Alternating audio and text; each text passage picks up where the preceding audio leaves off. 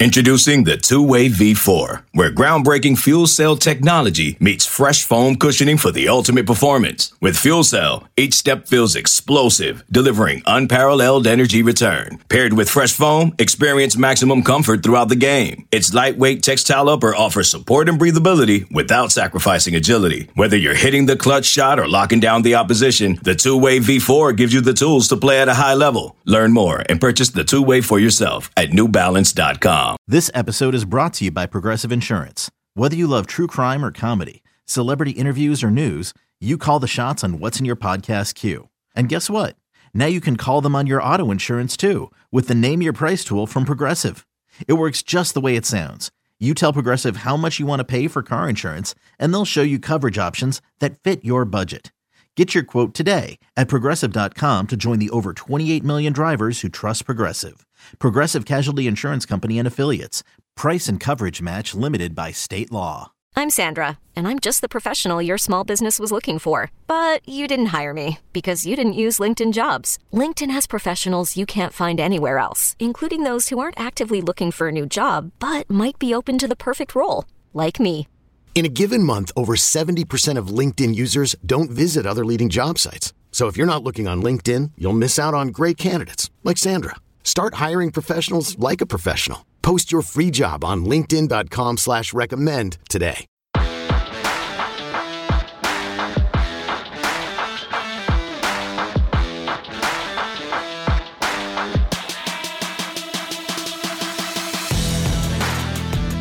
Welcome back to another edition of Through the Smoke, a Miami Hurricanes football and recruiting podcast here on the 24 7 Sports Network. David Lake joined as always by Gaby Urrutia. And in this podcast, we're going to review the, the Virginia game, uh, Miami's overtime win against the Cavaliers. Mainly sit on a discussion, sit down and have a discussion about Tyler Van Dyke, maybe what we think is going on there, or what some answers might be, or what needs to improve, etc., etc., etc. we can also provide some just general thoughts on the game after rewatching it. And then on the back half of the episode, we asked for questions from the uh, through the smoke community on the inside the u.com message board, and we will get into those questions some interesting questions there to to go through. So, Gaby, let's get into the Virginia game. And look, I think I think it's fair for most of our discussion to center around the quarterback play uh, because it, wasn't good enough. You know, Tyler Van Dyke, of course, twenty for thirty. Uh, with two interceptions, 163 yards. In terms of the games at Miami that he has started and finished.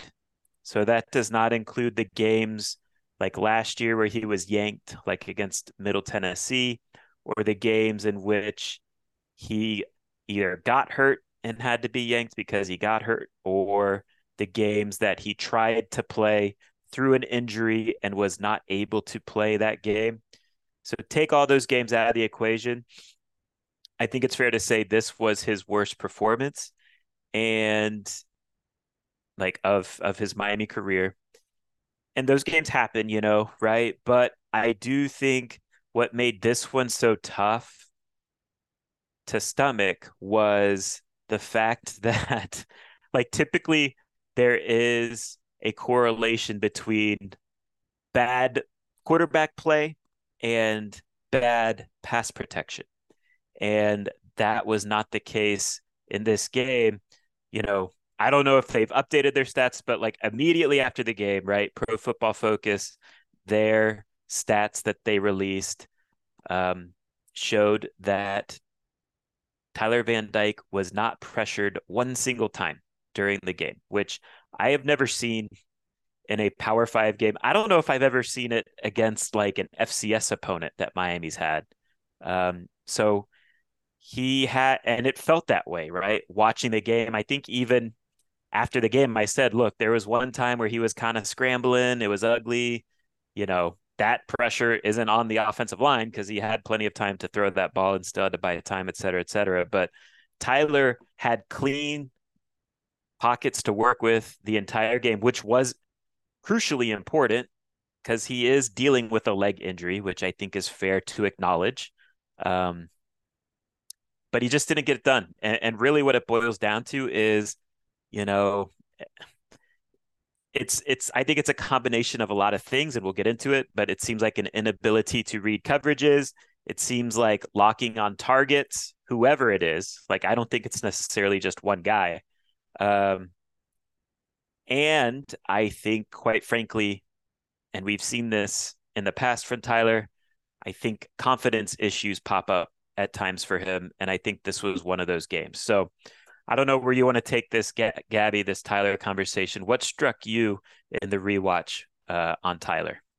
I think it was a lot of just like what you just talked about, just really watching that offensive line performance and just how much time he had. And it just seems like he's just in a daze, in a funk of some sorts that he's he's not reading the defense as well.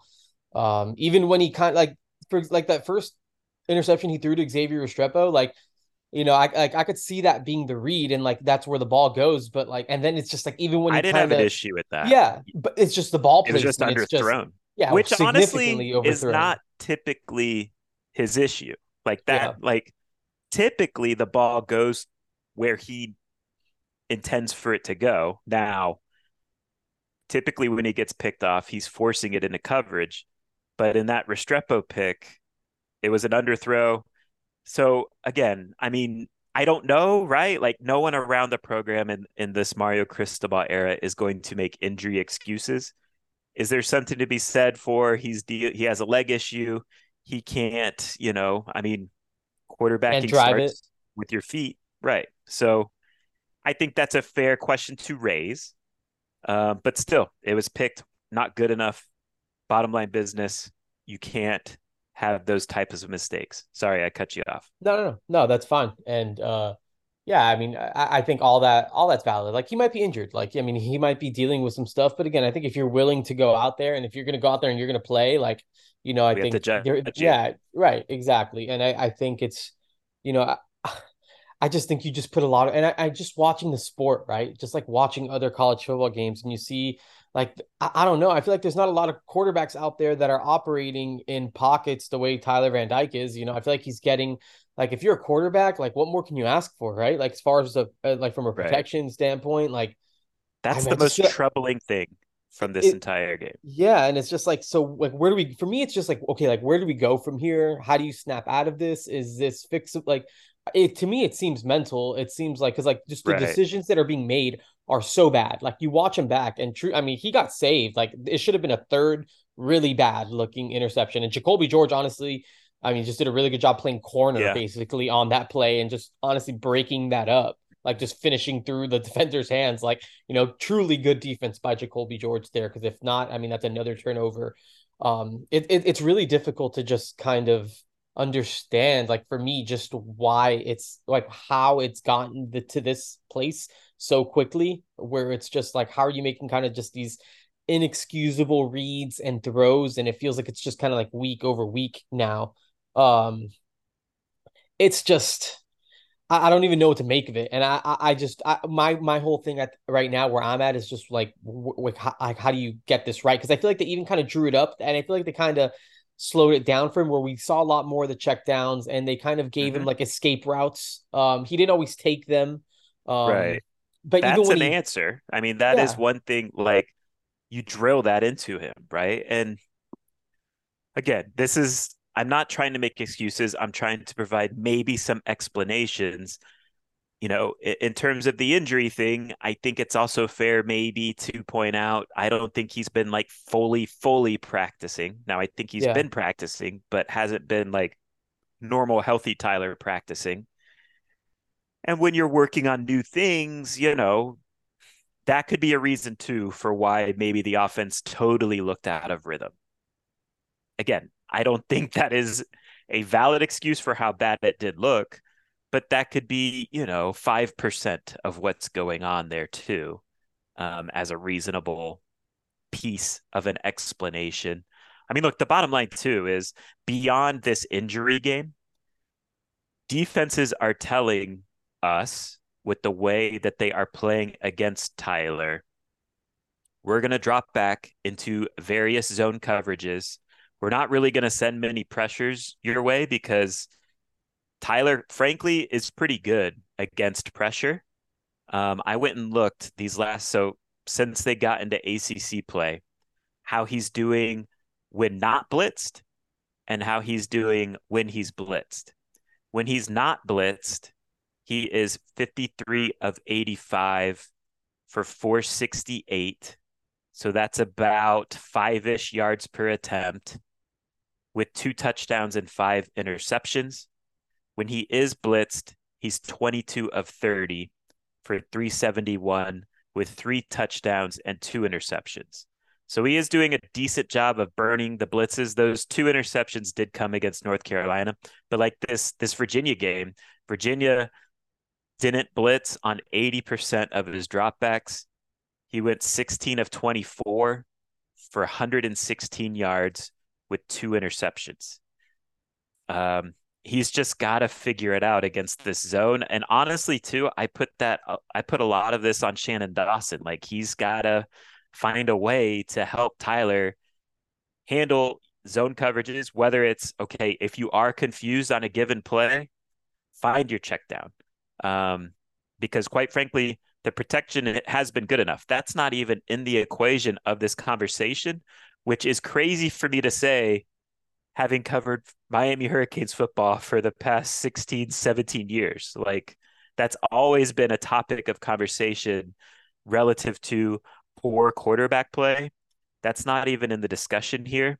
And so I think Shannon, this is a big Shannon Dawson week to me. You got to find answers, however you find them, whether that's going more. I think there might be something to going to more four wide looks because you know, quite frankly, I like tight ends. I like having the threat of a tight end, but if they're not a threat, I don't know I don't know the benefit of having them on the field and taking off a Brashard Smith, right? I think Brashard Smith threatens it a defense more than a tight end.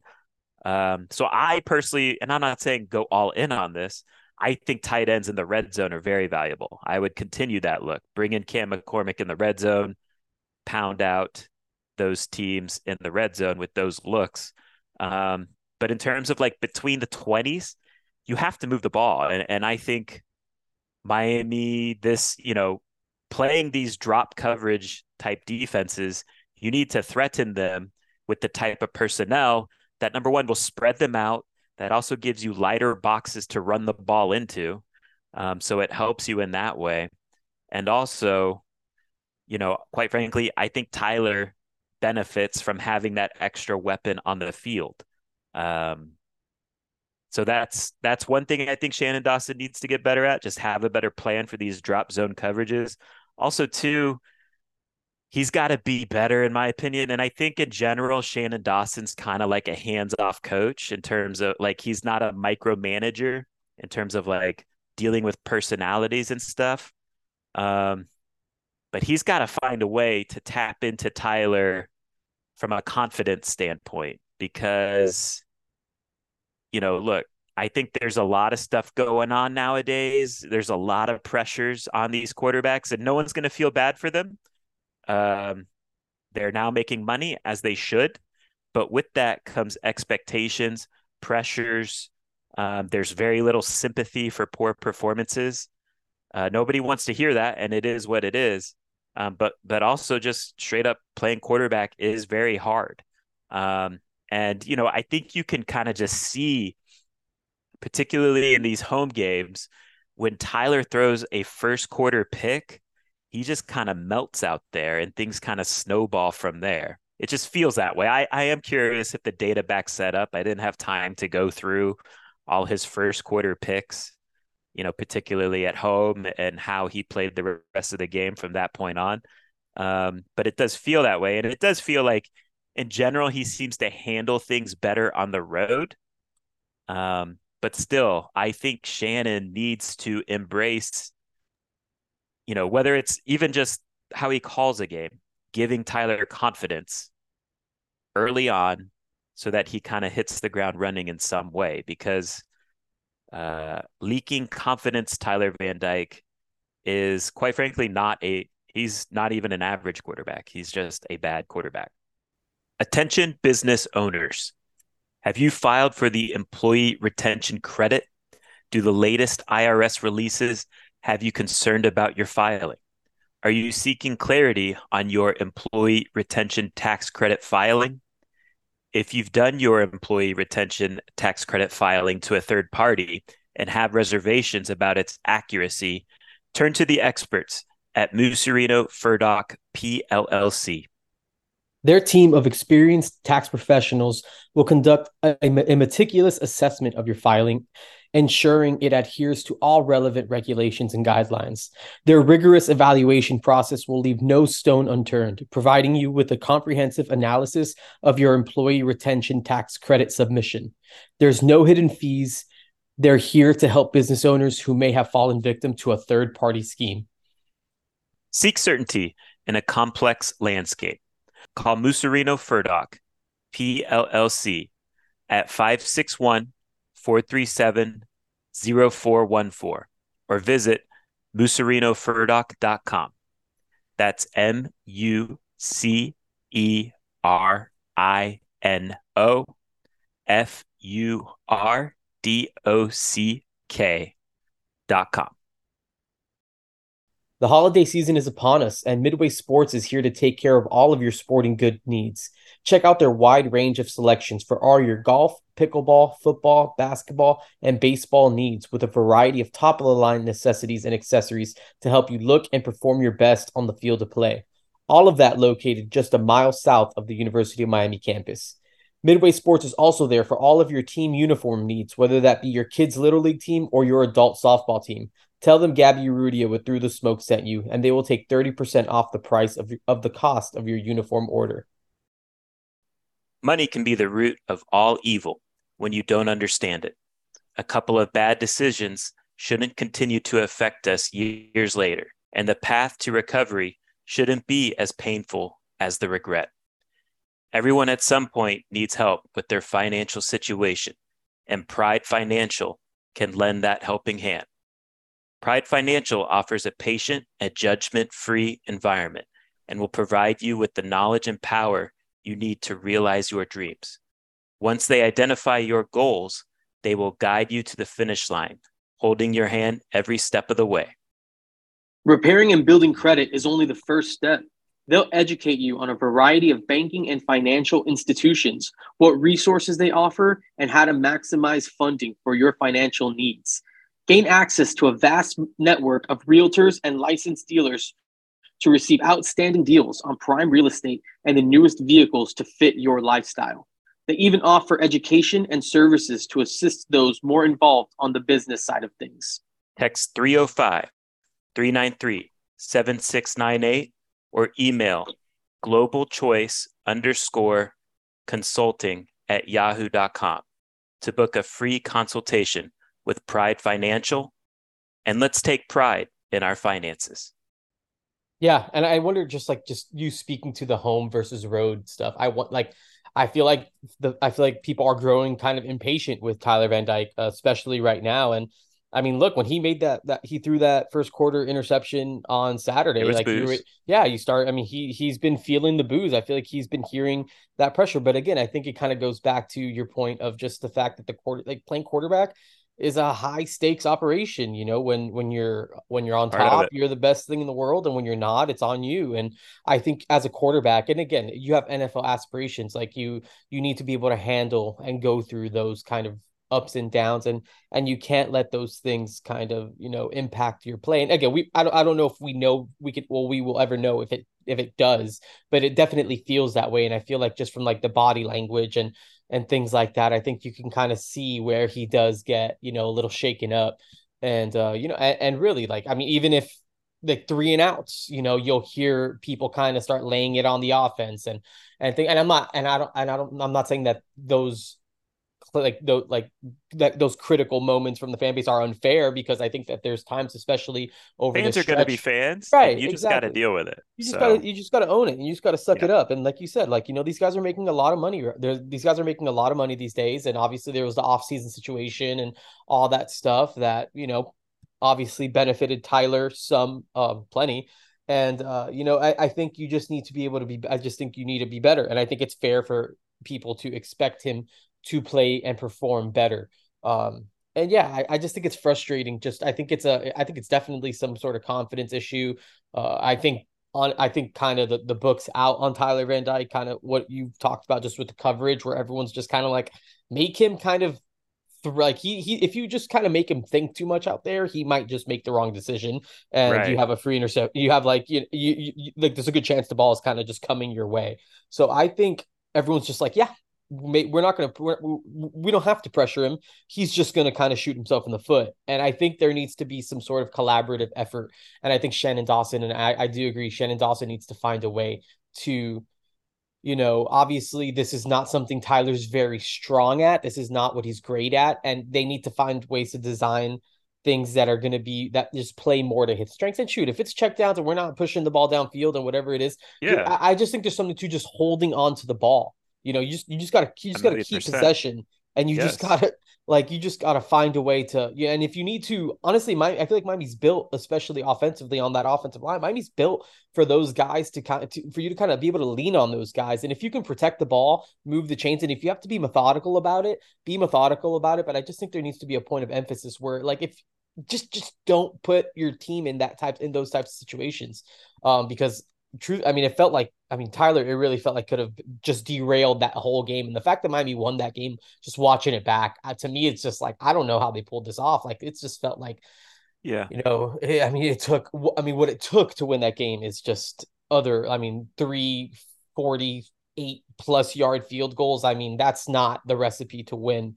And i think you can look back and not just on tyler obviously but i think you can look at tyler's performance and say hey this would have been a lot more this this could have been a lot easier if you just protected the football, and I think you could say that about pl- past performances as well. So uh, I, I think it's absolutely Shannon Dawson's job to find a way to instill some confidence into him and uh, find a way to just help him out and whatever that looks like. I'm obviously not smart enough to do that or know exactly what the answer is there, but uh, you know I think uh, I hope Dawson is, and I think they need to find a way to just kind of get him out of this this ditch and get him out of this funk uh what if he's rattled whatever it is uh you know i don't know I, am not really sure what where we kind of go from here and i'm not even sure what to expect at this point because i think nc state's just gonna I think we're gonna see a very similar game plan. i mean they are an aggressive defense so i i am curious if they take this passive approach or if they kind of stick to their identity. I bet they I bet they will. But we'll see. We'll see yeah, I mean a three three five is you know generally very aggressive. Right. So, um, you know, to me, I almost and I'm not saying you do it the whole game like you did with Emory against Clemson, but I think you maybe f- take some decision, t- take some thinking out of Tyler's hands by forcing him to throw more quick game to Brashard. I think. Look, I hope he's healthy because he. It looked like he kind of got dinged up a little bit against Virginia, but Ray Ray Joseph, like you can see the speed and juice he has. Oh yeah. When he gets the ball in his hands, you know, maybe get him some opportunities in the quick game too. Um, I also think too, just anecdotally, it felt like a lot of his checkdowns were to his left. And I think, you know, look, we're talking about college quarterbacks, so things are different at the college level than NFL level quarterbacks, but like in general, you know, for a right-handed quarterback, I think it's harder to hit that check down behind the line of scrimmage um, to your left because that's almost like directly behind your back, if that makes sense. Maybe if it's possible, and I know hash hashes come into this equation too, etc. But maybe if it's possible, design the checkdowns more to Tyler's right might be a little advantageous. Again, I'm grasping at straws. This is what Shannon yeah. Dawson gets paid a million dollars to do. So, um, I also think too, like again, we're nitpicking everything, and this is like again maybe one to two percent of the factor of what's going on. I think Miami's receivers could do a little better job with their releases and also not getting not not manhandled, but maybe like pushed around a little bit at the top of their routes. I think that's an area of an improvement moving forward. And I also think too, Miami's running backs could be better at running the ball into light boxes. Um, and, and I put this more on the backs than I do the offensive line. Um, against, I went and looked against six man boxes this year. Miami is averaging 5.1 yards per attempt, which sounds good, but that number ranks 44th in the country. So that's fairly average against what is considered a light box. Um, and look, I think there is reason for optimism moving forward coming off this Virginia game in that regard with Mark Fletcher getting healthier. Um, I think he is a running back that can go get his own yards, which I think is an element that has kind of been missing. And we're also seeing some flashes, of course, from AJ Allen. So, um, also in general too, I I think if you go more four wide, that spreads out a defense, which makes even lighter boxes. So, um, I'll say this too, Gaby, in terms of where does Tyler go from here? I mean, we've seen him have bounce back performances, so it yeah.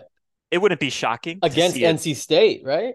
A few years ago. Yeah, well, yeah. I mean, that's I don't know if bounce back is the way to phrase that, but I mean, early in his career, I would say like breakout game uh, against NC State. He went 25 of 33 for 325 and four touchdowns. That game was at Hard Rock, I believe, right? Yeah. So that was the uh, Blake. That was the Blake James Manny Diaz game.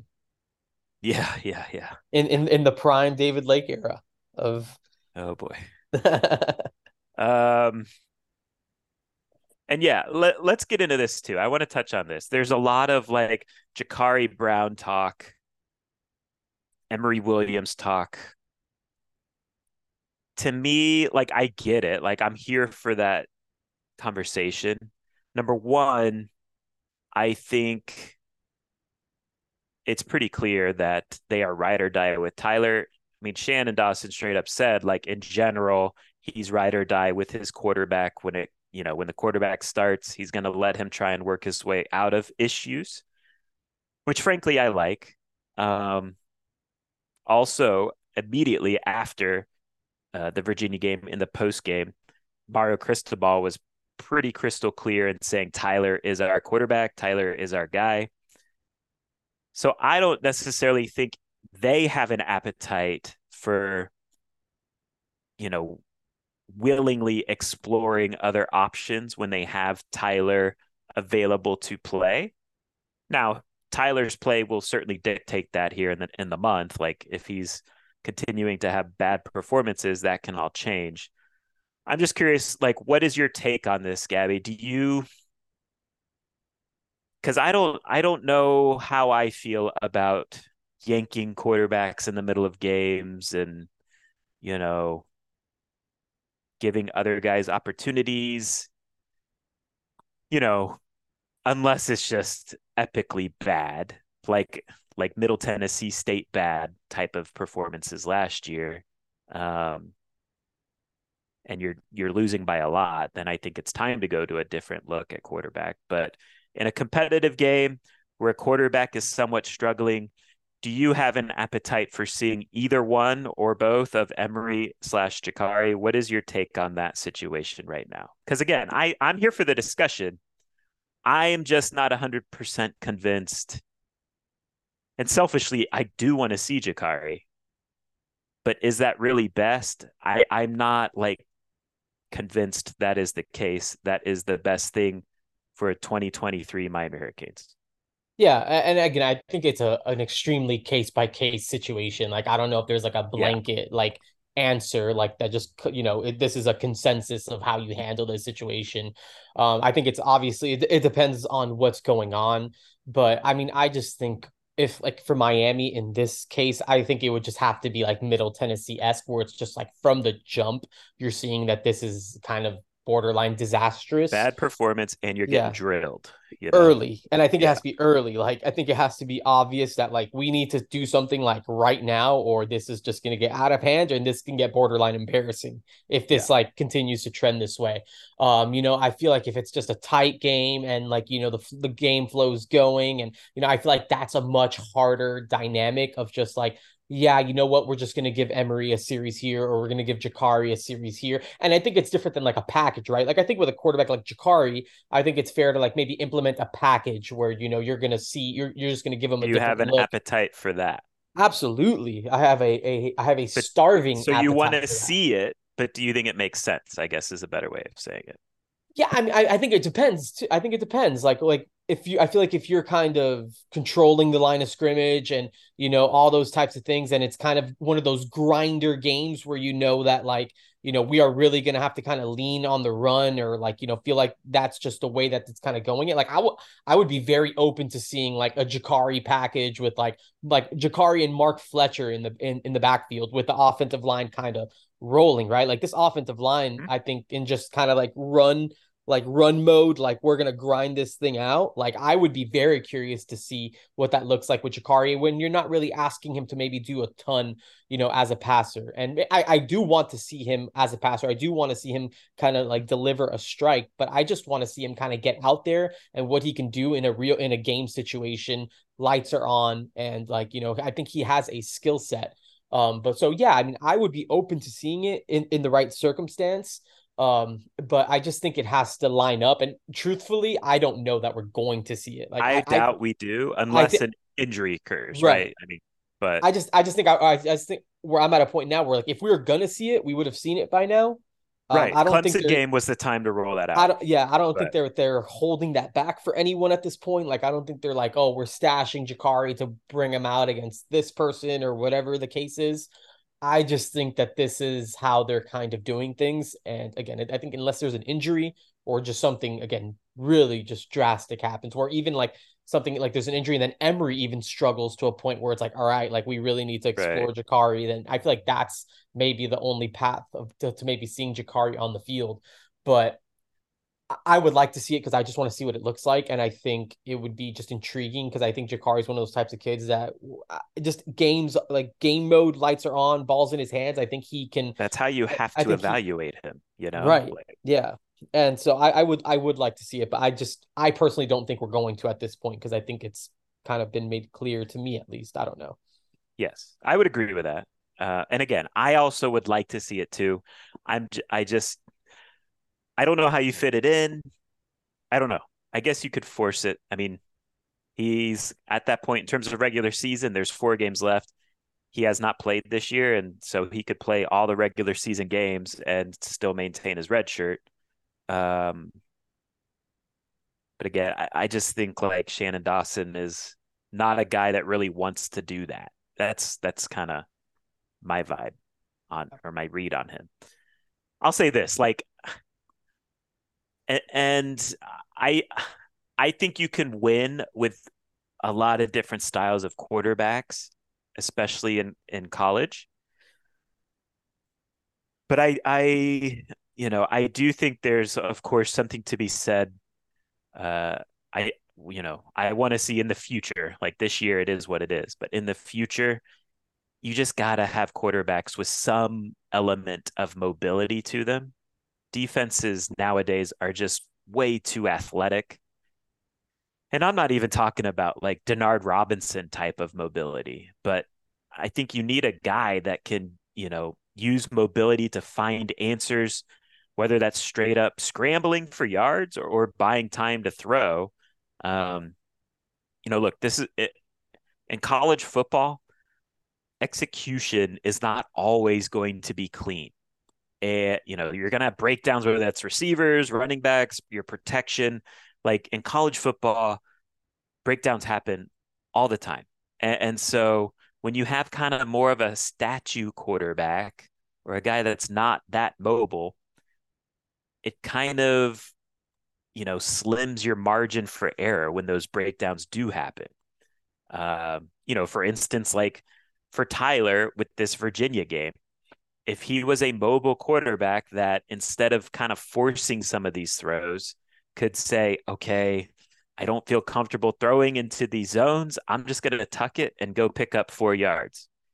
You know, there is something to that. Definitely. And quite frankly, I think quarterbacks that aren't all that mobile make it easier for defenses to defend. You know where the launch point in general is going to be. Uh, the defense will always have the numbers advantage in the run game. You lose the that improvisation factor against college defenses. Again, we talk about how execution at the college level is can, can get dicey on offense. That's also the same for defense. And right. you see that when you have mobile quarterbacks buying time against college defenses. Um, you know, those those execution errors uh, get amplified, you know, when when quarterbacks can break from a pocket. So, you know, look, again, I think you can certainly win plenty of games with the quarterback like Tyler. I think Tyler is pretty good at the type of quarterback he is. I just think you're making it harder on yourself. And I'm talking about for the future. Like I'm talking about recruiting, talent acquisition for the future roster. I think you're making it harder than it needs to be when you have quarterbacks that don't threaten a defense at all with um, mobility. Yeah, no, I mean, I, I just think it depends what your taste is, and there's an there there's I think it's obvious. Again, just watch just watching the game. There's a million ways that you can win in college football. There's there's a ton of different ways to do it. And I just think with and we've talked about it before with a quarterback like Jacurri, it just it takes patience and it takes time. And a lot of the quarterbacks that I feel like are uh, like are like of like the Jacurri Brown profile where they're like you know athletic dudes, but you know maybe not the best passers. A lot of those guys become the best version of themselves, or at least the best college version of themselves as they get older. Their so passing do... skill improves. Right. Athleticism is what it is. Right. And it's just But I'm not even necessarily talking about Jacurri. I'm just talking about in general. Like Yeah. You know, in general, that's how I feel. I just think you're limiting yourself unnecessarily. Um, yeah.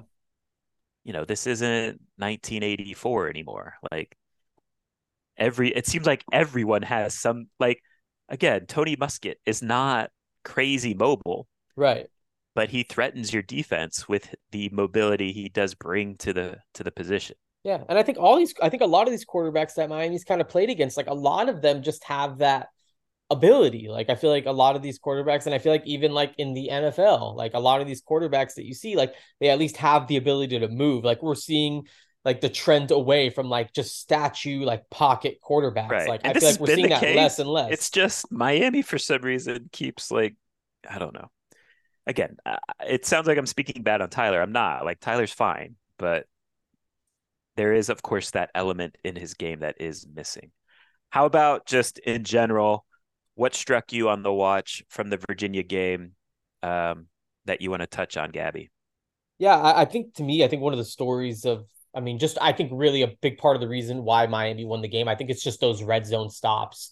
A couple yep. of the plays that stood out to me, like I mean, just a, a, I think a lot of the young player stuff. I thought Jayden Wayne played a good game for the most part. Obviously, Rueben Bain, but one of the plays that I think kind of got I feel like kind of got lost in everything. Damari Brown made a play on Malik yep. Washington near the goal. I think it was like maybe like five yard line where they did that kind of fake like Malik Washington, who's one of the most electric wide receivers in the country, number two in yards, uh, receiving yards this year, and he was obviously you know super dynamic in Good that player. game. Fake motion kind of goes back out. You kind of, I think Virginia's hoping he kind of gets the edge on Damari. Damari kind of puts his foot in the ground, breaks with Malik, and meets him at the sideline and is able to stop Malik Washington from scoring. I think this was right. Maybe this was right after the 65, the, the long 63 yard gain. Um, I'm pretty sure it was that same possession. Maybe it wasn't. Um, but that was a huge, huge play that made that helped Miami eventually get a stop. Virginia had to kick a field goal. Obviously, that just kept a touchdown off the board. But I think that was a really, really good play by Damari Brown that got lost in all this. Um, that like a touchdown saving play. I think Kam Kinchens and James Williams like like you know both connected on like a nice like solid tackle in the red zone too. Uh, that forced Virginia to kind of kick a field goal also. So I think a couple just really like Miami buckling in in the red zone and forcing Virginia to a few field goals ultimately yep. was the difference in Miami winning and losing that game. So for Tyler for the Tyler Van Dyke turnovers, for the Mark Fletcher kind of bobble on the pitch, which was a weird call, like why you kind of went pitch there when your interior offensive line was just kind of dominating that game. But anyways, um, I think that you know finding ways to you know buckle down in the red zone and get those and make those big plays, and especially for the young freshmen to make that play, I thought uh, you know those are just a couple that that really stood out to me defensively. Yeah. So Virginia six red zone trips, only two touchdowns. So, you know, four field goals, two touchdowns. That is, you know, those are the margins that win you games. Uh, and I'm sure on the flip side, right, Virginia feels like that's where the game was lost, and, and I think that is fair. Anything else to touch on that that you noticed? Yeah, I mean that was just that, that was like mostly that was like mostly I guess my takeaway. The other one was like the Jacolby George uh, breaking up the pass. I think that was obviously a, hu- a huge play for him. What is your um, thoughts on him the last two weeks in general? I mean, last two weeks. So that was this week and North Carolina. No, well, no, I guess I North guess... Carolina we can include too. He, he had a yeah. good game against North Carolina. Yeah. Um, so it was Clem. Yeah, Clemson. I mean, I don't know. I don't know what to make of early on in that game. You know, is a contested catch, but you got to catch that ball. Like I think in Miami's the, first. Drive. I think it was the first drive, first drive of the game. Yeah, I feel like that's a ball you definitely need to. I feel like that's a ball you need to catch. Just help out your quarterback. You know, again, I think it's just kind of like everything's just kind of. It was one of those things where it just felt like everything was just like off about the passing game. Uh, but yeah, I think Jacolby needs to kind of bring that ball in um, yeah, I mean, again, I just think this wide receiver room in general, uh, you know, we've been talking about it for the last few years, and it's obviously been better. You're maximizing you know, what they are, right? But it's just not but... good enough. I just think the the big like the just my overall just take on the wide receiver room. It's just that it's just not good enough. Like it's just not there yet. Right. It's not where it needs to be. And Jacolby George is fine, but is he like who you want, like being your like primary like wide receiver two ish type? Uh, at least outside wide receiver. I don't know. I think like, you I, could argue that they the way they target and use them, he's wide receiver one on the outside. Yeah. Is he not? Yeah, I guess he would it be. Seems that way. Yeah. I don't agree with it, but it seems that way, right? Yeah. Yeah, no, it does. And I just if if he's gonna be your guy, like the thing just, that's tough for me more. with him, and look, it's not all on him, but but it is a trend worth paying attention to. Five of Tyler's interceptions are to Jacolby. So, you know, again, that's not all on him. Two of the two of the interceptions are to Restrepo. Two of the interceptions are to Brashard Smith. But it's something I don't know. It's definitely in my head a little bit. I'll say fair or unfair. Yeah, might be unfair. I don't know. Um, anything else? Nothing that I can. Nothing like off the top of my head that I can think of right now. What about from you? I mean, anything on your on your end that that that stands out? Um, it was mainly like my focus, honestly, was just the Tyler stuff, and you know, yeah, it it just seemed like the confidence thing popped up in that game. Right, I agree with that. And you got to find answers there. Uh, defensively, you know, I think first half, like we said in the in the instant reaction, first half, it was sleepy it was fine. And, and the second half, things kind of buckled down a little. First half, the thing that struck me defensively was just how Virginia kept getting converting third downs. And, and it's because they kept chipping away. Like they, they got four yards on first down, then three yards on second down. And then they, they'd convert those third and short slash third and mediums. So, um, you know, which credit to Virginia, that's what they had to do against Miami, and, and it worked for them. But uh, you know, definitely a lethargic performance by Miami defensively in the first half, and, and they kind of found their footing thanks to the pick six from Cam. Yeah. So I mean that that that like fourteen point swing in like yes, that, that third won quarter, them the game along uh, with the red zone defense. Right. So. That I mean, without that, because I mean, I, I, think outside of that zero red zone trips, I mean, Ajay Allen had I guess twenty six yard touchdown run, so I guess they were like right there. But like other than that, I mean, no real red zone trips offensively. I mean, I think that's just like I mean, that to me, it's just like super concerning. Just the overall, like, how, how do you just not even get yourself into that zone? It's just like, wow. Like aside from yeah. like you know obviously it, obviously the interceptions and all that stuff has a lot to do with it and the turnovers and you know just lack of maybe productivity but that's I mean zero red zone trips is is is pretty astounding. Yes. And that's where like to me making the tweak of like maybe put more receivers out there and less tight ends, you know, maybe there's something to that. I don't know. Cuz it's not that the those personnel groupings aren't really getting it done to me. And we saw we have seen them kind of like they showed it a nice little empty set with you know Brashard and sometimes they'd motion Brashard back into the backfield. I like those those looks. Um I mean bottom line it just was obviously a gross game offensively. Their one red zone trip, which if you count it, is overtime, which doesn't really yeah. count. Yeah. Um, all right, before we take a break, quick ACC scheduling. You know, future scheduling was dropped. We don't have dates, but we do know who Miami's going to play conference wise for the next seven years, I believe, 2024 to 2030. Um, so just 2024, right? Again, we don't know dates of the conference games, but Miami is hosting Duke, Wake Forest, Virginia, and Florida State. They are at Louisville, at Syracuse, at Georgia Tech, and then welcome to the conference at Cal. And then, of course, non conference at Florida, hosting FAMU, Ball State at USF. But, and I think one thing to note too with this new conference uh, schedule is Florida State is an annual opponent and Virginia Tech is now an annual opponent, which was not going to be the case right before adding these three new schools. Anything strike you about you know 2024 this ACC slate? Yeah, I mean, I I kind of I, I'm kind of excited that they're I don't know I think it's cool that they're going to go to one of these California schools like I it's think different. that's yeah yeah and I'm all, and I'm all for that and I, that's why I think that's kind of like it yeah, that's kind of been like my conference realignment. Like I'm cool for I'm I'm I'm with the matchups. Like I think it's cool to just see something different. Um yes. I I think it's a I think just from an ACC picture, I think it's a pretty favorable slate. I mean for Miami, you're not getting North Carolina. Uh, you get Florida State obviously that's your annual opponent. You get them at home. You don't get Clemson. Um you don't get a hot take. Go ahead. For my annual rival, and again, I get the whole Big East connection with Virginia Tech. I'd rather have North Carolina than Virginia Tech.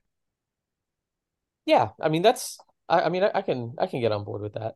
I mean I, I think before the annual they just feel were, like more of a rival at recently. this point. Yeah, yeah, recently, definitely, definitely. Virginia Tech, I feel like long term, I get that, and I do think Miami Virginia Tech should play like.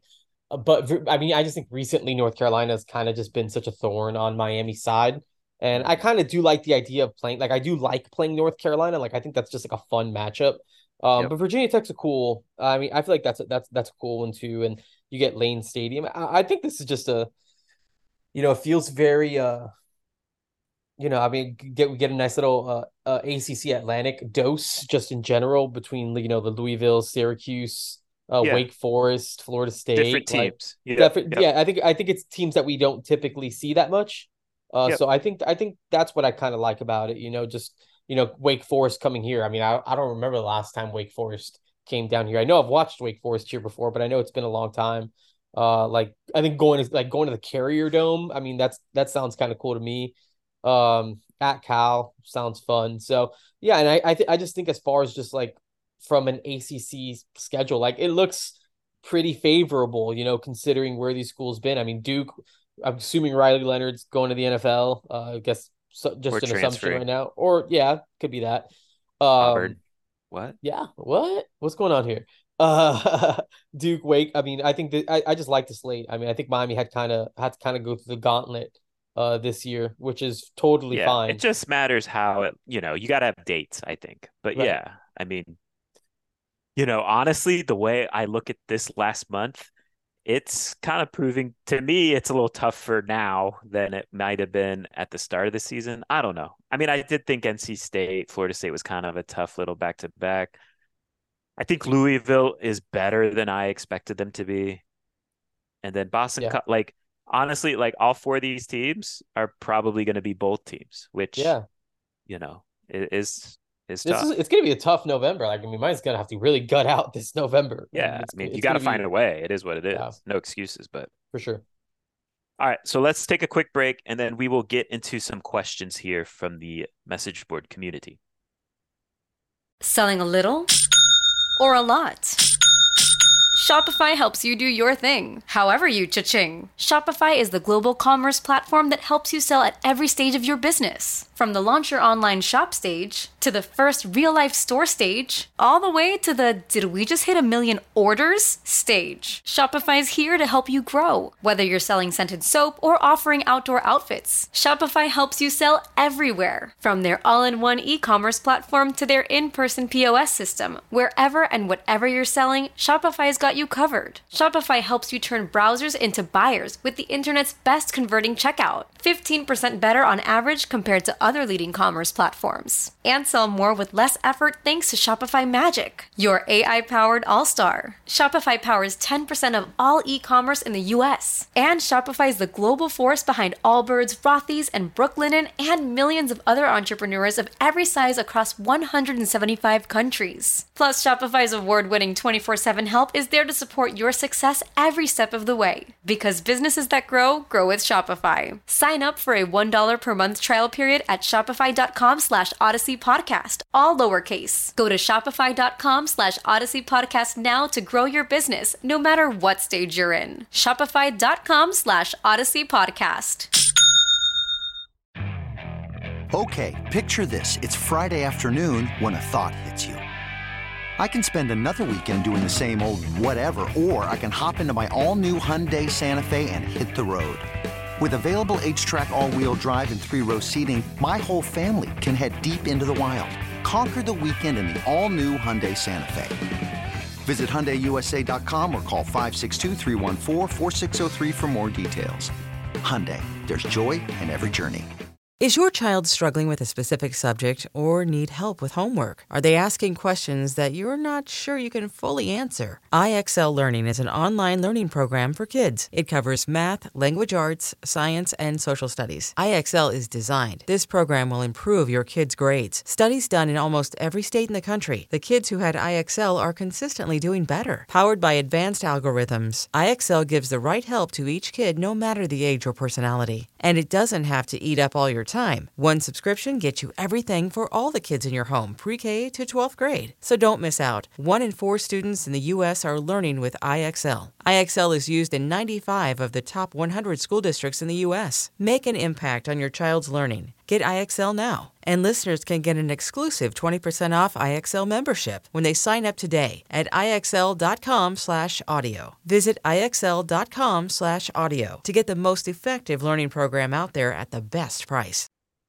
All right, first question comes from D Cologne Seven, who asks if you had to pick one position group to improve on, whether through recruiting or the transfer portal, what position group would that be and why? And then he wants to know some potential targets. Yeah, for me, it's it's defensive tackle. Um, if I had to pick one position to improve on, just because I feel like, uh, you know, again, where where Miami wants to be at its best is, you know, obviously in the trenches, and I just think the best teams in college football are typically the best along both sides of the line of scrimmage, and I think Miami's been good along the line of scrimmage, but I think there's still just a new, a, like a tier or two. Yeah. Uh, They that don't have they can depth. just, yeah, they can elevate. Right. The Leonard's probably leaving, so you exactly. know. Um, so I think defensive tackle, and I just think it's just such a neat, and I- I just think with what they want to do with how much they rotate, and kind of goes back to the depth point. That detail, I, I just think there's just such a point of emphasis on that defensive tackle and how much better they need to get there. Um, that to me, I think that that's just the spot where if I had to pick one position where I can just like inject, you know, two or three quality bodies into it, that's definitely where I would choose. That's definitely where I would go. Um, just some potential targets. I think the most obvious one is the transfer portal. So what Yeah. Do potential you targets? think now they'll lean more into that? You know, s- I Absolutely. mean, they struck out in high school. It is what Yeah. it is. Uh, but those funds aren't necessarily going anywhere. Right. And I, that's, yeah, I think they're absolutely going to lean on the transfer portal. I'm at the point where like just at defensive tackle, I wouldn't be surprised if they if they try to bring in, you know, three like somewhere in like the three range uh, yeah. of of just of just defensive tackles. I could absolutely see them going after a pass rusher too, just like a, a veteran pass rusher type of guy who could who could who could help them along the edge. I think they've done a better a better job of stacking talent on the edge. I still think that that yes. room has a ways to go, but I think there's going to be a massive massive point of emphasis at defensive tackle in the transfer portal. So Tell I think this. yeah. He's getting the job done at end right now, and I'm not like advocating for him to kick inside. Do you think do you hate the idea of Rueben kicking inside next year? Yeah, I, I, I could. I mean, I, I wouldn't hate it. I feel like he's just been. I just feel like the way that they're going to use him like him. what if you bring like back the... Mesidor, right? Mm-hmm. To me, as a to me, Mesidor is more of an end than Bain. than is. Bain would, is. Would you push back on that? I mean, I think Bain, Like Bain's I think better. Ba- but... Bain's better. Bain's better on the inside than Mesidor is on the inside for sure but he's also better on the edge. But yeah, I'm just yeah, saying, exactly. like body type wise, I think Bain's going to keep growing. Would you yeah. push back on that? No, definitely not. I mean, and he's, I mean, what he looks like now, and just thinking about what he's going to look like ten months from now. I mean, he's just gonna, yeah. I mean, I, I, I could see it, and I, I mean, he could play it, both. He'll probably for sure. Both, he, yeah, he'll probably play both, but just playing maybe more inside. Like I think Miami's gonna lean on him to do some of that type of stuff, and especially if Mesidor does come back, you know, off of this yeah this injury. Um, but yeah, I, I could definitely see Miami leaning on Bain. I think they're gonna. I think they're hoping that Josh Horton's gonna kind of come around and be yeah. a guy that can factor into that. So I think that they. I think that they're hoping he can kind of come along with Jamil Harrison Burroughs. Hunt still has eligibility, so yeah, and he's, and he's I would I would bring him guy. back. I would yeah. bring him back. I would bring Harrison Hunt back if if he wants to be back, and then just you add and Jamil the, Burroughs into the, the, Burroughs mix. guy. Yeah, yeah, yeah, you're gonna you're gonna lose Deen. Um, you know, I would go. That's another thing I probably should highlight from the game. I thought Branson Deen had a, a, a good game. That's something I, I also yeah. thought of. Just there like was one play game. where he was like, I mean, this isn't like, I don't know. His get off on one play was like, I was like, wow, who is that? Because it was so impressive. Yeah. And uh, my first, my initial reaction, because it was so explosive and I expected it to be a smaller guy, was, oh, Thomas Gorzen. And it was Branson Deen. I mean, not that that's like some interesting yeah. nugget, but yeah, yeah. Branson Deen is explosive. He's more explosive than Thomas Score, I guess. Yeah. I, I don't know. Definitely. That was dumb. And, Sorry. No, no. Um, yeah, go get a then go get a couple guys in the transfer portal and see what that looks like. Some some real body types. Like you got to go get whatever you got to get the best of whatever the transfer portal, and everyone will be chasing that. But you need to find a way to you know have a very very compl- like a solid complete transfer portal effort here in December January. Yeah, I would go because I'm all about the fun. I would go wide receiver. Yeah, wide receiver one. I think you know. Look, we've we've talked about this so many times here with Mario Cristobal and his ability to develop good offensive lines, you know, I think the running game is always going to be good enough. The pass protection is always going to be good enough. You know, to me, like the next step for this offense is getting guys that can win, legitimately win downfield, um, you know, consistently. And so I, I think whether that's in the portal, whether that's Jeremiah Smith, you got to go get a wide receiver one this year. They haven't been able to do that you know, that's that position. I mean, honestly, they've struck out more at wide receiver in terms of like transfer portal stuff than they have even D tackle. Like D tackle's been such a push, but like, you know, Branson Deen is a hit. Like he is a guy that they've hit on here in the portal. So um, I think wide receiver one is how they have to keep leveling up that offense from 100%. a personnel standpoint. The Starr Horton Group is a real estate company that covers all of Miami Dade, Broward, and Palm Beach counties. Born and raised in Miami, Starr is committed to growing his clients' wealth and securing their futures. One of the top realtors in the state, Starr knows the ins and outs of the market to make sure his clients get the best possible value when they sell or buy. If you're looking to buy or sell or know someone who is, call or text Starr directly at 561 573 4661.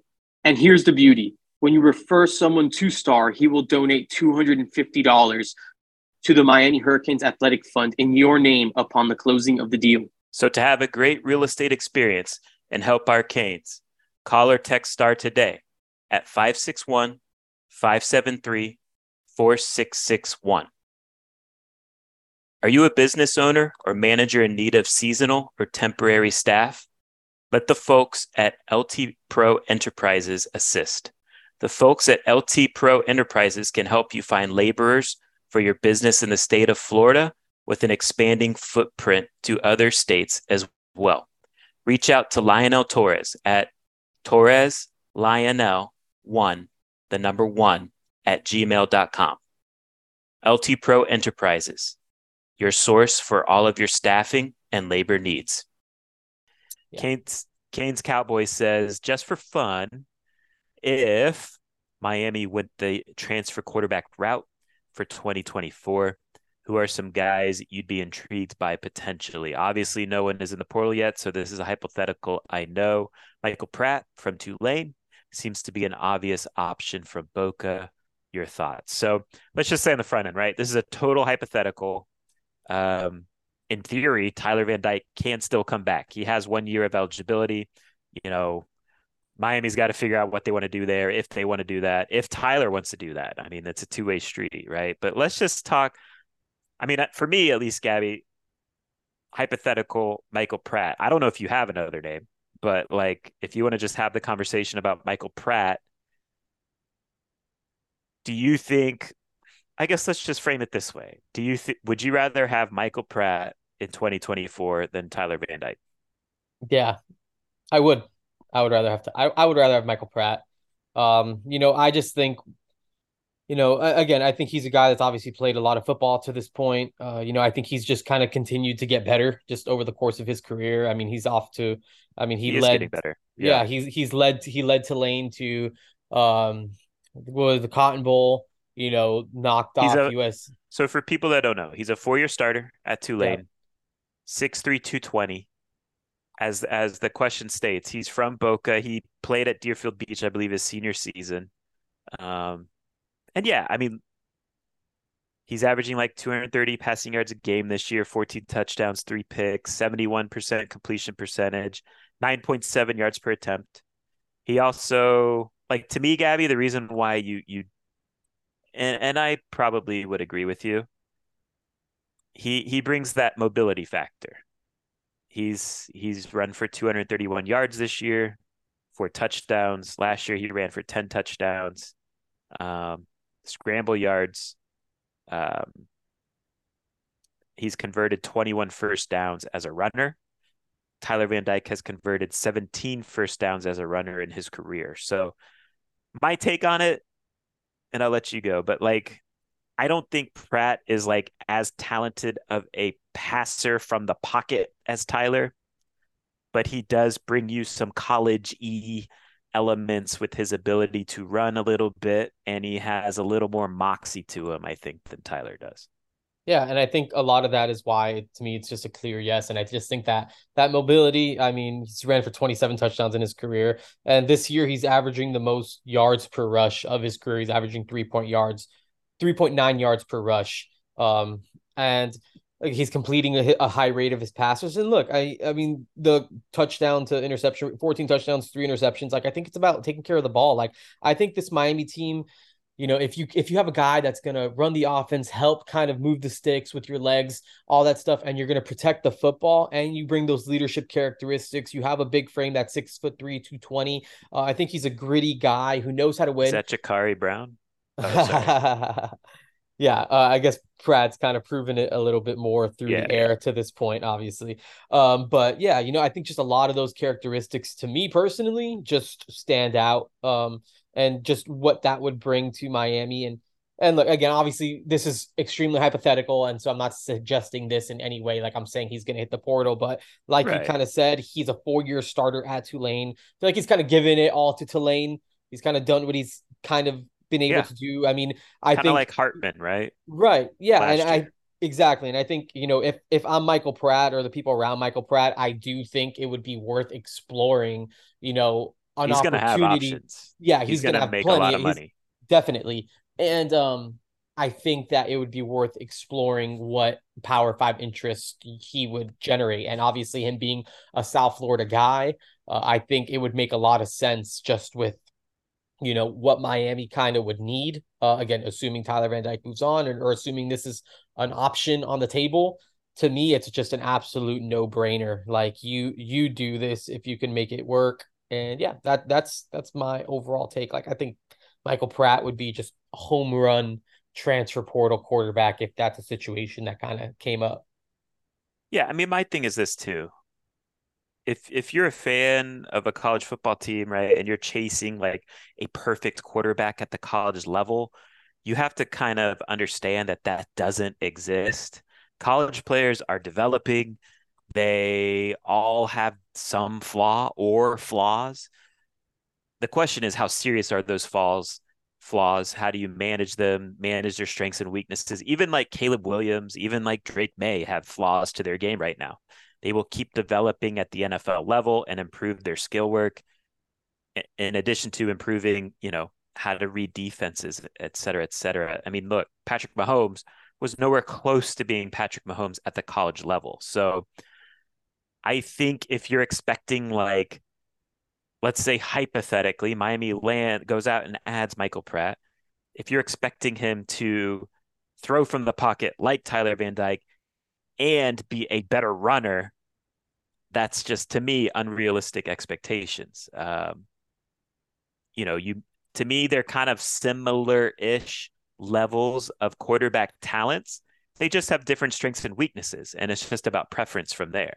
Um, kind of like like D'Eriq King, right? Like to me, D'Eriq King, very good college quarterback, brought you that mobility. There was some, um, you know, he wasn't like the, a perfect passer by any means. He was good enough. Uh, but if you're only focusing on his imperfections as a passer, you're missing the ball with what everything else D'Eriq King brings to the table as a quarterback. So it's just an interesting conversation in, in terms of what people expect from the quarterback position because to me sometimes it feels like fans expect like like they watch Sundays and they expect to see that from the quarterback position on Saturdays and to me that's just really unfair to every quarterback um, at the college level. Sam Wright asks, name three current freshmen not on the two deep that you're most excited for next season. Yeah, for me, um, I three of the most, I, and again, I don't know if it's like on too deep, but I mean, whatever. So this, these are just the three freshmen I'm going to throw out. Uh, Tommy Kinsler's one. Okay. Uh, I, I, I think, I think that you know they again. I think they are just sky high on him. We've said that countless times here on this podcast. Uh, Joshua mm-hmm. Horton, the defensive tackle, is another one. Again, I think yep. that they I hope he's going to kind of come around and continue and be a contributor uh, at the defensive tackle spot. And the third one that I have is Damari Brown, the cornerback. Uh, you know, just because okay. I th- I think that he's I think he's someone that one I, I, was excited about that play he made. Uh, and I think that he he's has, a good player. I think he has he's promise. Just, honestly, yeah. I think the thing that holds him back more is just Corey's playing so well. Right. Yeah, and that's what I'm saying. I think he could be a good. I think he could be like a good nickel at Miami. Like I think yes. if that's a spot that he kind of settles on, I think that he could play that. Yeah, I think he could end up being a good like a really good nickel. And technically, in, in he's in the two deep, but who's counting, right? Yeah, I don't know. That's what I'm saying. I didn't like. I didn't really look up the two deep. If not, like there was like I didn't want to say like like I wanted to say like Jayden Wayne, but he like played a bunch on on Saturday, so I was like I felt right. maybe like that was cheating, but like Jayden Wayne's no, obviously just, I would I'm be busted, Yeah. So I had Horton as well. I had Kinsler as well. Two guys I just want to throw out there, and this is more so me being interested in them because I do think they're good players, and I think they could bring some juice to the offense. I'm really intrigued by the development for next season with Chris Johnson, yeah. and I'm I'm intrigued too by Robbie Washington. I hear some decent things, honestly, about Robbie on scout team. So, you know, I think both those guys have some juice to their game. Definitely. Not, not ready this year, but you know, next year crack the playing rotation. I'm not even saying like starters or anything like that, but just get on the field a little bit particularly ha- Chris. Yeah, and Robbie has a little bit of like Brashard to him, you know. Like I feel like they're yeah. like I feel like you know I don't maybe it might be a, a similar developmental like kind of curve. Well, what did Rob, the Palmetto coach tell us when we were out there? Yeah, that Robbie was what a better player than yeah. than Brashard was. Uh, like I think, and I think that there's something to. I mean, R- Robbie makes plays, man. Like I think Robbie, I think I think one thing that probably kind of holds him back the most is probably like drops. I feel like that's probably yeah. somewhere that's something that he needs to kind of clean up. But Which was also he, a Brashard thing, right? Right. And I think once I think once Robbie kind of puts it, if he once he kind of puts it all together, like he's gonna be a guy that I think is gonna make plays at Miami. Like I, he's absolutely talented enough to make plays at Miami. Like to be a guy who plays, gets on the field uh for Miami. So I'm excited to see Robbie Washington whenever his time does kind of come around because there's no doubt that he he's got some juice to him. Um, that speed know. of Johnson is just it is eye popping. Yeah. Yeah. Yeah. And when, again, I think he just, and we talked about it. Like, I just think there, there was just areas of his game that he just needed to kind of just continue to grow. And, uh, yeah. you know, I, and I think once he's just kind of in it and he's kind of just kind of been in the strength conditioning stuff, I think once he just gets a better feel for the running back position, uh, you know, that speed is just, I mean, it's, it's, it's, it's borderline like, like college track level. Like he could probably run college track uh, that's oh, how yeah. fast he is, oh, and yeah. uh, and potentially beyond. So, uh, world class type of speed. So, Chris Johnson, if he put when he when he puts it all together, because I do think he will, is going to be a lot of fun to watch. J A Dubbin five asks, I don't much care about star ratings, but do you think there will come a time where this staff starts pursuing the top end high school quarterbacks instead of focusing on toolsy developmental guys. Seems like a recipe for a thin quarterback room if you have injuries. They've prioritized top offensive linemen and defensive linemen in the first two years. So is the plan to just keep doing that, or is there a path to getting the best prospects at the most supported position? So I think it's worth saying on the front end, they did try and get Air Noland. Yeah, and that was the point that I was short. Came up just short. Oh, he committed to Ohio State for me, Gaby, like you're the recruiting guy, but I'll, I'll just get this off my chest first. Like I'm, I'll admit, like I'm sitting back and watching how this quarterback recruiting approach plays out and works out. Um, I'm not saying it's not going to work, but to me, like I do have some big picture concerns. It's not even specific concerns relative to Judd Anderson or Luke Nickel. Um, but just I do kind of feel like Miami right now is recruiting the quarterback position like a group of five air raid team. And I don't think that is the right approach. Now, believe me, I am the type of guy that will admit when he's wrong when he's wrong. And if these two guys go on to be big time quarterbacks, I will be wrong and I will admit it. But I just think, again, like the question asks, like I am a, a big believer in you have to maximize whatever quarterback talent you can acquire every cycle, the best you can possibly get. And it just feels like kind of they're settling a little bit right now. And so I am a little concerned about that. And, and last thing I'll say to me, it kind of boils down to what type of program do you want to be? Do you want to be a program that's in the mix for high upside quarterbacks? And you work to develop, you work to recruit and develop those players and, and manage those egos, et cetera, et cetera. You know, have a talented, stocked quarterback room and everything that comes with that. Um, and also too, those frankly, look, stud quarterbacks attract other stud players Definitely. in their classes too. So it does matter in that regard. Um, or do you want to be a program that's like happy with winning nine or 10 games a year and you know, hoping you find a diamond in the rough. And like to you me, run Gaby, into one. To me, Gaby, just doing this for a while, the more that you stack diamonds in the rough, the worse your depth is over time. So I'm curious how all this goes. So I'm just kind of sitting back and watching. Yeah, and I think that's fair because, like, let's say you stack two of those guys in a row who it's just like, oh, these are eval guys. We like what we got. And uh, I mean, if one of those what guys they have to play, yeah, yeah, exactly. What if they have to play, and Yikes. what if they're not ready? And then you're. I mean, I just feel like the downside of of that route of that of that path is is is really scary. Um, And and to their credit, you know, again, like what you said, I was gonna highlight. I think you know maybe the track is you know maybe lock in on at least one guy you really like, and you know go kind of all in there and see what that where that kind of goes while kind of doing your homework on a toolsy and that's kind of like what Miami did this cycle like they did go all yes. in on Air Noland they did try their uh, they tried absolutely to get Air Noland and I do think they came close but they were kind of at that point already ready to pivot to Judd. Well, I mean, they kind of did like the day yes, before Air Noland announced. Yeah. yeah. like Judd announced his commitment to Miami. So, like, I think it's, I could just see, I mean, but then it's like they went early in 2025 with Luke Nickel, but let's see if they still even try to chase a top 2025 arm. Like, there's still a lot of time.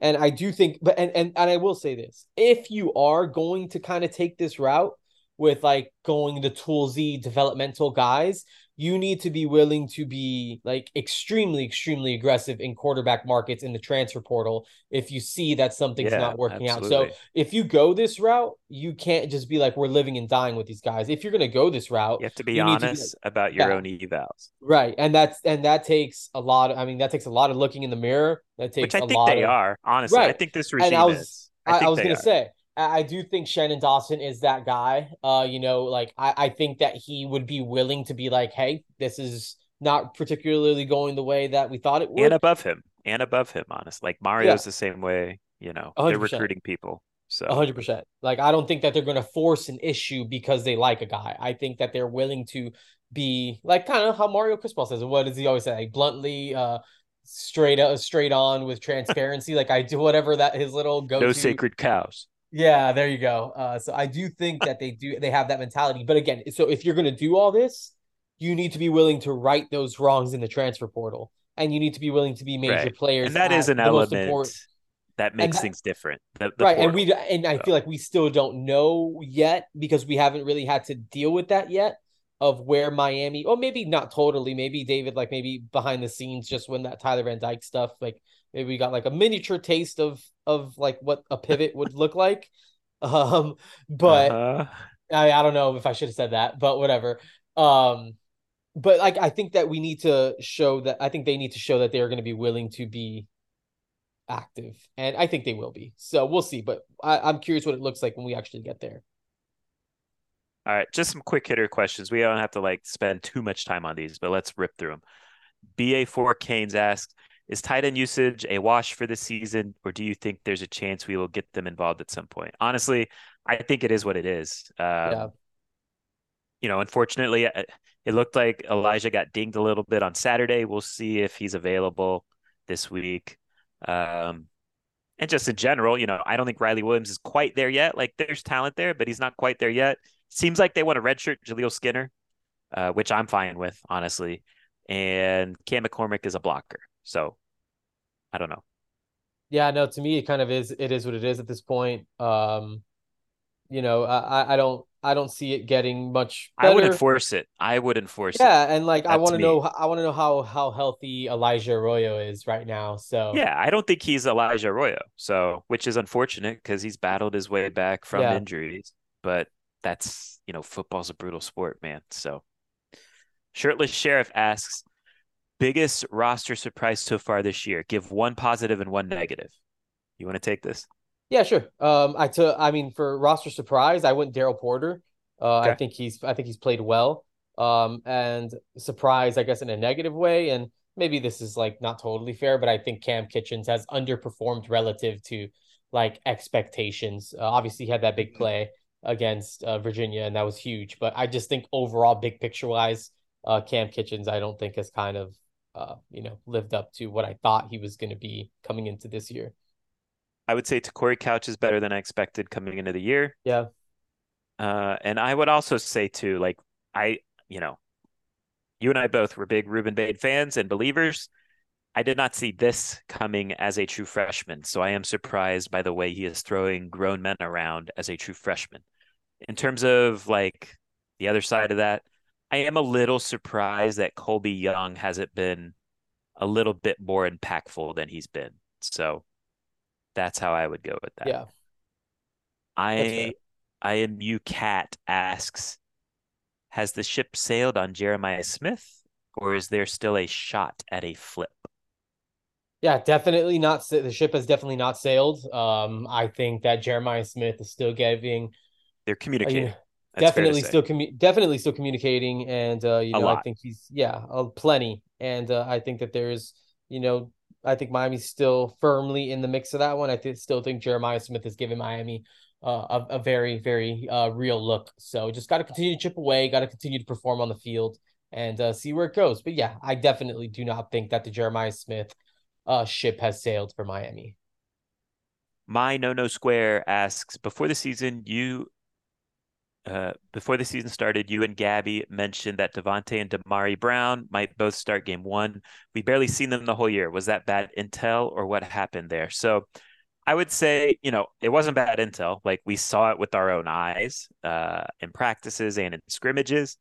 In hindsight, I do think, you know, I look at it as maybe them just giving them every opportunity to go win the job and unfortunately, I think, you know, they didn't perform at the level for the coaches to be comfortable with significant roles. And quite frankly, the play of the other guys, like to me, there's no question that, you know, the three that they're rolling with right now are the best three. And yep.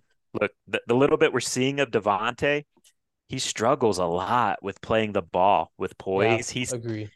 He barely plays, right? And he is tied for the most defensive pass interferences in the ACC. So it's hard to, you know, make a, you know, pound the table for him to play more. I think Damari, like like we said earlier, I think the fact that Te'Cory is playing well and, and dependable is keeping Damari off the field. I think Damari would be playing if Te'Cory was playing like we'd kind of seen Te'Cory play in past years.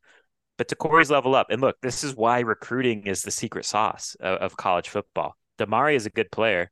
You bring him into your organization, it pushes older players to keep improving, or Damari goes and takes your job.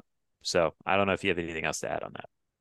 No, I mean I think that's, I think I mean that's right. I mean De- Davonte Brown has I feel like has gotten opportunities and he has been sort of like a walking PI, and Corey Couch has resp- and this eh, like to your point like i mean this is what competition is. You either elevate your game or you get passed up. And to Corey couch has has answered the call of competition and has leveled up his play.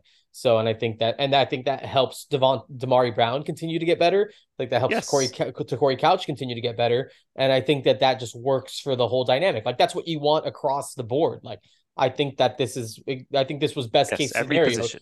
your veteran got better and you don't have to play a true freshman at a key position, like you know, because the freshman pushed the the the veteran a little bit. So I mean, I think this is this is why you go and get dudes and get people into a place where it's just like, all right, like I have to I have to perform to keep my job because you know this guy's coming.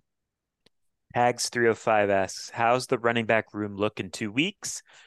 Do Citizen and Fletcher take over Don Parrish AJ? So just my opinion I think we're going to see Mark, you know, barring injuries, right? So that kind of goes without saying. But let's say everyone's healthy and good to go. I think we're going to see Mark Fletcher and AJ Allen as the two primary guys here in the last month. Like if we're looking at carry or attempts for the month of November and there's no injuries, I think Mark and AJ will be one and two. Yeah, I, and I think again when we are kind of going into the season, I think at this point of the season we thought that that was going to be what the rotation was going to look like at this point. I think that's what they were hoping it was going to look like, and I think we're getting to the point where it's trending that direction.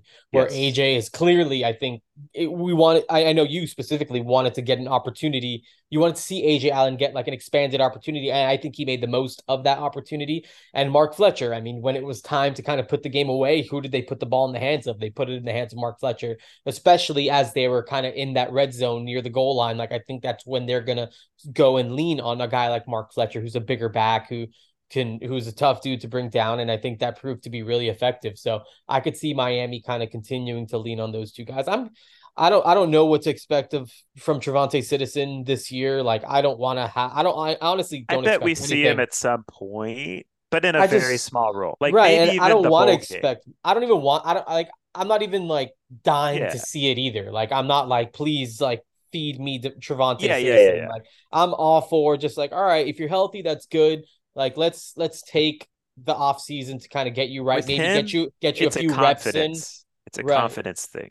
So back to back, like you know, major injuries yeah. like that or surgeries and recovery is is not easy. That's mentally taxing.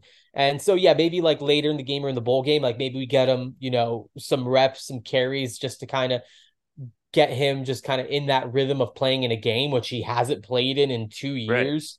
Right. Um I think that that is valuable. I'm curious to see it though. I am curious. Yeah, but I'm just like I would rather just I'd rather him be healthy because I I'm 100%, I, I, I would more I would be more like I, I I would like to see what or that 2024 running back would look like with AJ, uh, a healthy AJ Allen, healthy Mark Fletcher, healthy uh TreVonte' Citizen, incoming Chris freshman Chris Johnson, uh incoming uh Kevin Riley. Like I would like to see that whole dynamic because that's when it started. That's when it would be like, all right, this looks like the way it kind of needs to look, right? Like I yeah. feel like that's what, what I'm saying is garbage time carries if yeah. Miami gets to that point.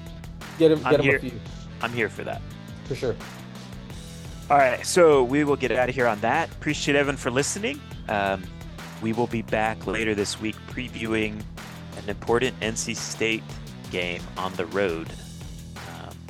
This month of November is going to be critical, and we will see how the Hurricanes perform. Appreciate everyone for listening. Thank you again to all of our sponsors. And until next time, take care.